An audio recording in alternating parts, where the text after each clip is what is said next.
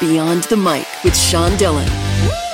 We're joined on the star line by a journalist who's written poetry, essays, and newspaper columns. Life is a tropical garden as she lives between two volcanoes, but only one is active. Her first series is Orb and Arrow. We welcome author Victoria Stewart. Hi there. How's everything in Texas? A little warm? Always warm, Victoria. Always warm. Let's go beyond the mic. Brie Larr was supposed to be a healer. Yes. Instead, she's an archer who's mentoring under a mage. What a beautiful opening for a series. Who is Brie Larr based off of? Well, way back in 2000, my son introduced me to an online role playing game, and I got hooked into the game. Swords, sorcerers, uh, and my main character was Brie Larr. The game ended in 2016, and the personality, the person that Brie Larr was, kept percolating in my head for some reason. I sat down in March of 2019 and just started typing. She sort of jumped out at me and captured my imagination. The book was done in 24 days. Real furious storm of creativity. 24 days. Wow. Yeah. So no writer's block there. A no writer's block at all. In fact, my husband learned that he, if he wanted to get my attention in my writing room, he had to scratch on the door because if he knocked, I levitated out of my chair in shock. I, I was so engrossed in what I was doing that an interruption, like even a gentle knock, was something I couldn't tolerate. So it was an amazing journey, those 24 days. Forced my husband to learn how to cook. Is he a good cook? Really. he does make a good hamburger. As you go deeper into the world of Orb and Arrow, you are always adding new areas, like your upcoming book, Master of Magic.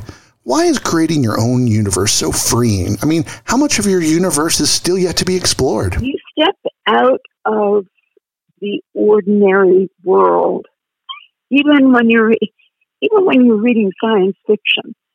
Sometimes you still feel trapped in an ordinary world, but when you read fantasy fiction, you are completely out of the realm of the ordinary. Nothing is ordinary. Anything can happen.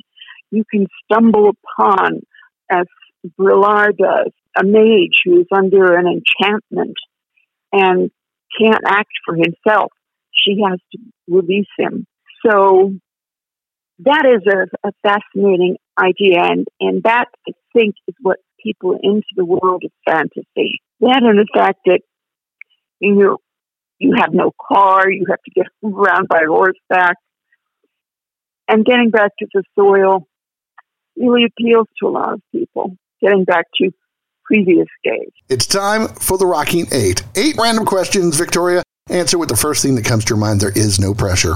Okay. Which English error was caught most by Grammarly? Well, I discovered when I was working with Grammarly that I had forgotten how to spell. the things that were most common for me were homonyms. Heel, H E E L, and heal, H E A L. I didn't have any problem with there, there, and there. I did have some trouble with it and it, and which one had the apostrophe. So it was it was mainly, mainly homophones, I think, for me that was that Grammarly caught. What's your favorite orchid? Um, well, there are so many. I like to I like the Paphiopedilum or lady slipper type orchids. So what's worse, a torn meniscus or writer's block?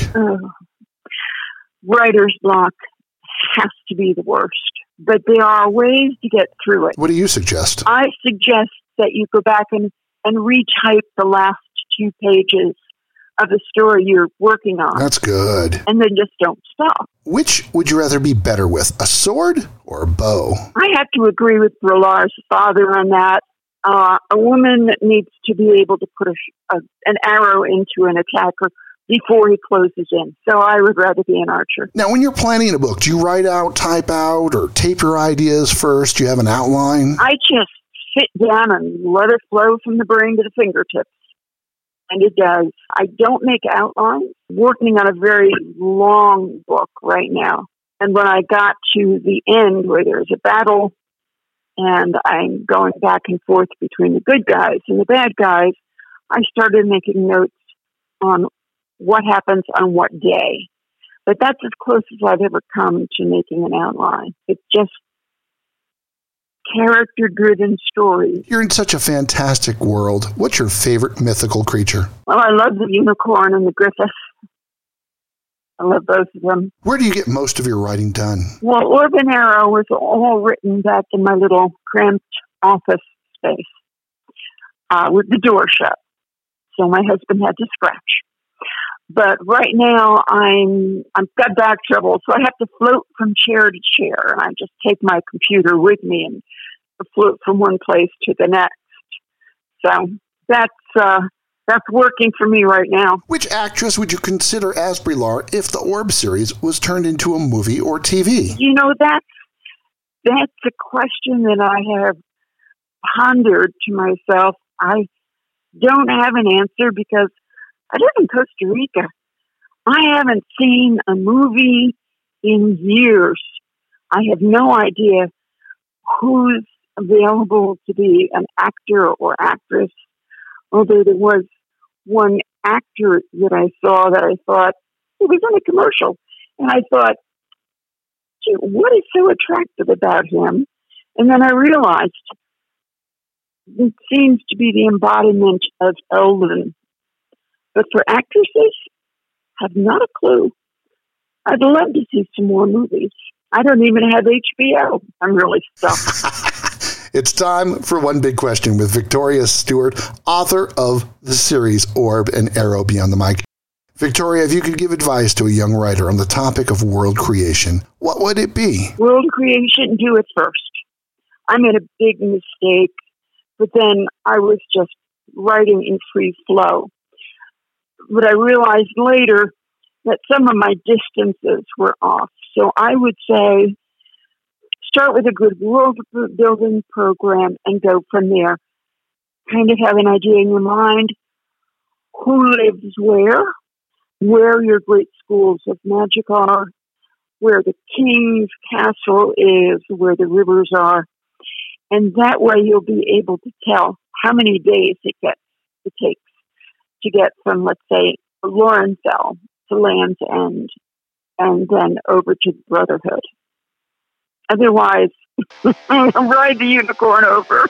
She loves the unicorn, lets the ideas flow. But I have no unicorns in the book. And would be amazing at using a bow.